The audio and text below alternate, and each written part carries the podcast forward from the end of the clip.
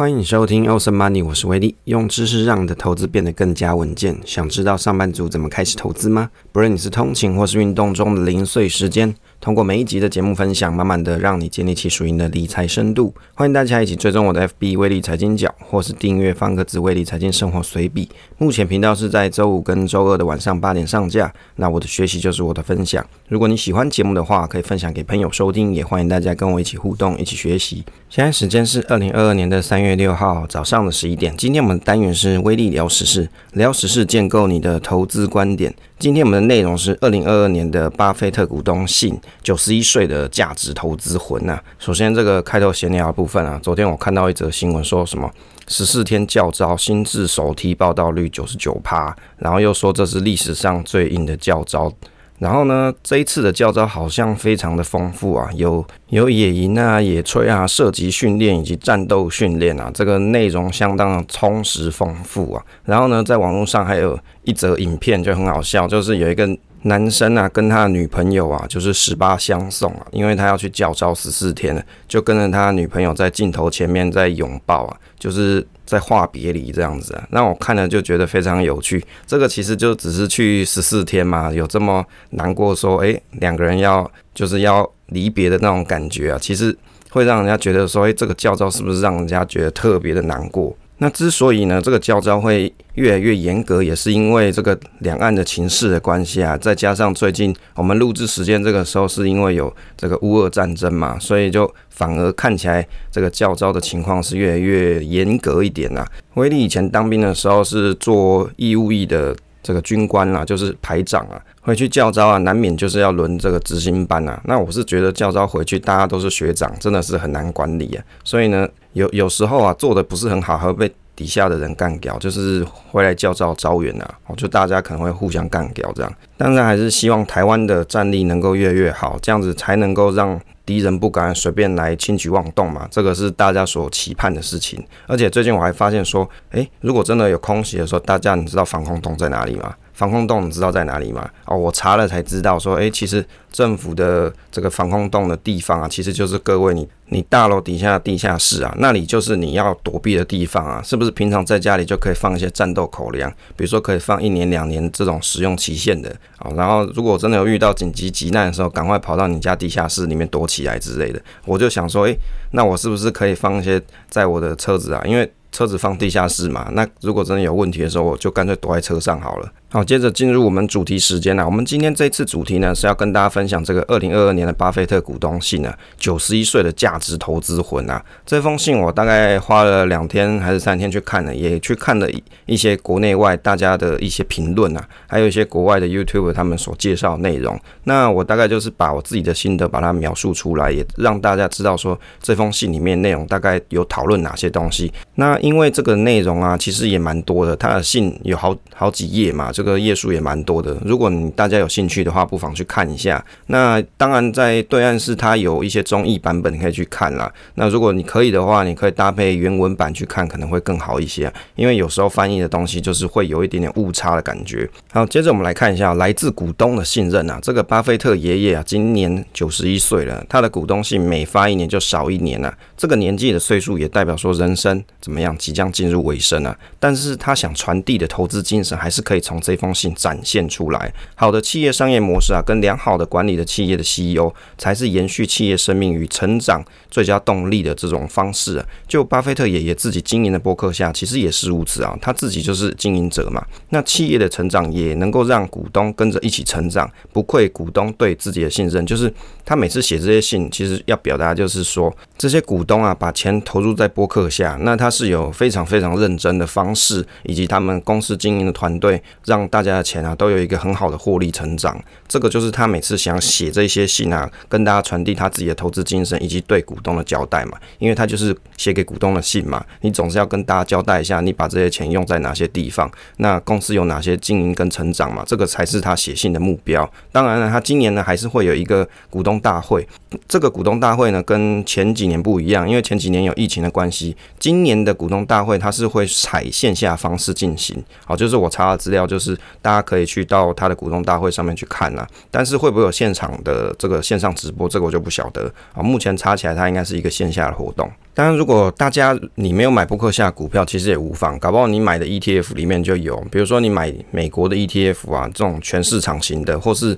你买一些比如全球的，也许这些 ETF。或共同型基金啊，可能就有波克夏的成分在里面啊。好，大家可以到时候去查一下这个波克夏跟 SPY 绩效 PK 啊。其实你每年你去看它的这个股东信啊，它都会把波克夏跟 SPY 这个绩效把它比对出来。在二零二一年呢、啊，波克夏美股的这个增值啊，增幅是二十九点六 percent，标普五百的指数的增幅是二十八点七 percent，就是它的累计报酬率啊，在二零二一年的时候，那等于是说波克夏它跑赢了。大概零点九个 percent，长期来看，从一九六五年到二零二一年，波克夏每股市值的复合年增成长率是二十 percent，超过标普五百的十 percent，大概是十点五 percent。那在一九六四年到二零二一年，波克夏的市值增长率是标普五百的三百零二倍左右。好，就其实如果你去看它的历年绩效啊，当然每年绩效不可能每一次都打赢 SPY 五百啊，但是。整体累积起来啊，这么多年，从一九六五年到二零二一年的累积绩效看起来，它的这个报酬率啊，每年报酬率大概是二十 percent，那 SPY 是十 percent，等于就是完胜了 SPY。这个东西其实不太容易，因为你去看很多这种书吧，投资的书籍说，你要能够打败这种类似大盘的这种 ETF 啊，或是指数啊，其实是不太容易的。但是这个巴菲特爷爷就很厉害，所以啊，你看哦，如果以后别人有跟你讲说，他有一个投资机会，好。比如说，他可以每年赚三十 percent 或是四十 percent 的投资机会啊，来跟你讲，或是跟你家人讲的时候，你的脑子里面，听完这一集，你就要有点概念。哎、连巴菲特爷爷他大概也只能做到二十 percent 啊，你到底是怎么可以做到三四十 percent？好，人家是长期绩效可以达成这样，当然他他们是一个非常专业的团队啊，波克夏公司的经营管理阶层，他们是非常的厉害嘛，投资的经验很多。但是如果你今天听到一个新的投资机会，他却可以跟你这样打包票，那他是比巴菲特爷爷还厉害啊？那你就要想下来，这里面是不是其中有诈？好，接着我们看一下，我们是选公司，不是选股票啊，或者是你也可以解读是我们是选一个事业，不是在选股票的。这个呢，巴菲特爷爷他讲说啊，在信里面提到说，无论我们采用哪一种形式的投资方式啊，我们的目标都是投资在具有持久。经济优势跟一流 CEO 的企业进行一些投资嘛，但是呢，他们在持有股票的时候是基于这个长期的这个 long term 的业务做预期，而不是而不是把股票当做一个短线操作的一种投资方式啊。所以呢，他有讲说，查理啊跟他不是选股者，他们是选一个事业或是选企业。他原文是说，Cherry and I not stock pickers, we are business pickers。意思就是说，他们不是在做这种。挑股票这件事情，他们挑的是一个公司，一个良好的事业。那我的心得是，我觉得巴菲特在这边描述的是，他的投资方式不是在做股票做短时间的股票交易，而是在于选好公司、好的事业去做投资。有时候我们在投资的旅程中啊，很容易因为市场大跌啊，或是一些波动影响到心中的情绪，可能就不愿意继续持有股票。往往都是因为我们忘记买的股票本质其实就是一间公司，而好的商业模式跟公司的体质才是一个投资的关键点。价格会随市场的恐惧或者兴奋而起伏不定，但是公司的某项事业啊，或者是它的商业模式跟获利模式，却不是每天都在改变。所以我们应该认清的是这一点，而不是只是价格而已啊。这个有时候我常常会听朋友会讲说啊，股票又跌了，那他是不是应该把股票卖出？看到账面上你可能损失了一些钱，或者是你本来赚的钱啊，就因为股票跌了嘛，所以你就赚的没有这么多，可能一下子损失了你好几个月的月薪，那种心里面的这种焦急感受啊，可能会让你不愿意再持有股票。其实这个就是人性嘛。但是呢，你看巴菲特爷爷在这里就跟你讲了一个很清楚的一个投资哲学。这个投资哲学就是，其实你在投资的是一间公司，如果它的商业模式跟经营方式并没有那么快做转变的情况底下，也就是它还是保持着原有的前进方向，那你为什么要急着把你手中的股票给出脱呢？好，一个公司它并不是说像股价一样天天都在改变它的商业模式嘛。就举例来说，比如说像中华电信，它是电信公司嘛，它今天做电信的事业，做手机啊这些联络或者网络啊这些事业，那它。不不可能说明天他马上就转变成卖饮料的嘛，卖鸡排的嘛，不太可能吧？比如说大家最喜欢最近你可能会去看台积电之类的，它就是做半导体这些相关 IC 设计的这个产业嘛，它不可能明天就变成一个比如说卖肥料之类的，像台肥这样啊，这个是差异很大的，所以你要关注的是它的公司的获利跟经营模式是不是还可以延续，那在未来的发展里面是不是还可以持续下去，而且还可以经营得不错，那这个才是投资里面关注的一个重点。接着来看一下及时的修正错误啊，这个巴菲特爷爷说啊。我犯了很多错误，所以我们投资广泛的企业，包含一些具有真正非凡经济地位的企业，还有良好经济特征的企业，以及少数处于范围领域小众的企业。另外，他提到我们普通股的持仓有的优点是很容易有很棒的价格分批购买到优秀的企业，这种如鱼得水的这种经验啊，在交易中其实没有那么多见的，而且不会大量发生。当在市场上犯错的时候，从错误中退出也比较容易的多啊。关于这段心得，我觉得在投资的策略当中，能够捡到便宜的时间点，可能真的不是太多，所以不可能每天都在买股票嘛。那每天都有一个很好的价格在买，通常你都要很有耐心的去等待，也就是你的获利啊是要等出来的，不是只是等一个好的时间点买入，而且你买入之后，你还要可以等着，好不要乱卖股票的心，好好好的长期持有，才会有一个比较好的获利报酬。而且啊，是当市场上大家可能都对这种标的不看好的时候，你才有机会去捡便宜。重点是你要能够去辨认出有价值的企业，在合适的价格入手。更重要是，你要发现投资标的跟自己所想的经营方向，当有发生转变的时候，要按自己定好的离场策略离开，再把你的资金投到下一档值得的标的上啊。波克夏的历史啊，巴爷爷在信里面提到波克夏海参崴公司的历史，我也整理了一下这间公司的成立经过。一开始呢，它是在一九二九年出现一间纺织公司，叫做波克夏金纺公司。在一九五五年的时候啊，这间公司又跟海参崴工业公司合并，合并的公司得到雷曼兄弟的投资啊。但是在合并后的九年中啊，这个公司的净资产从五千一百四十万美金呢，跌到两千两百一十万美金啊，等于是跌了一半以上啊。在一九六二年的时候，巴菲特开始购买波克夏海参崴公司股票，但是因为那个年代啊，纺织业出现萎缩，经营的状况并不好。那公司的经营者希望回购巴菲特手上股票，但是给出来的这个价格啊，价码也不太好看啊。后来呢，巴菲特他就决定说啊，那我干脆买更多公司的股票来取得经营权、控制权好了。结果他变成纺织业公司的大股东。在后来的一九八五年啊，这个纺织的业务就收摊了。在股东书里面啊，巴菲特他有提到说，波克夏跟海参崴合并之后啊，有九年的亏损原因是由于股票回购跟不明智的配发股息，还有工厂的倒闭所导致的。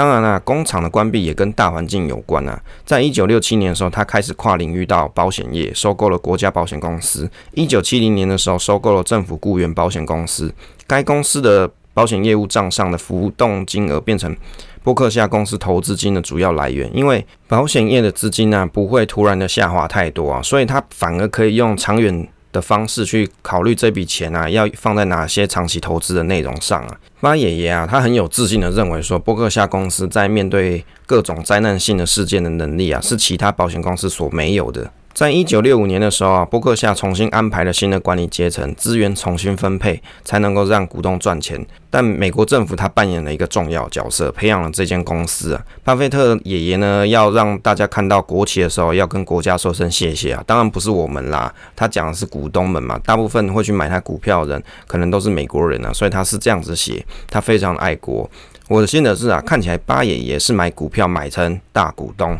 但是因为公司老板经营得太烂了啊，干脆就自己跳下去自己经营。还好在他跟其他股东的努力之下，让公司转亏为盈啊。当然，保险业的巨额浮动资金就是他可以不断做长期投资的资金来源。因为大众缴纳的保险金在扣掉每年的理赔金额之后啊，他还有很多的资金可以运用。在信里面有提到一个接班人是叫做阿吉特。这个阿吉特呢，他是一个印度裔的美国人，在二零一八年的一月十号开始担任起这个波克夏海参崴的公司保险业务的副董事长。在一九七三年到一九七六年的时候，他曾经在 IBM 担任销售员，负责他们在印度的数据处理业务。在一九七三年的时候，他在这个地区被评为最佳年度新秀。但是当 IBM 停止印度的业务的时候，他在一九七二年的时候就没有工作，失去工作。一九七八年的时候，他移居美国，在哈佛大学获得这个 MBA 学位，并加入了麦肯锡公司。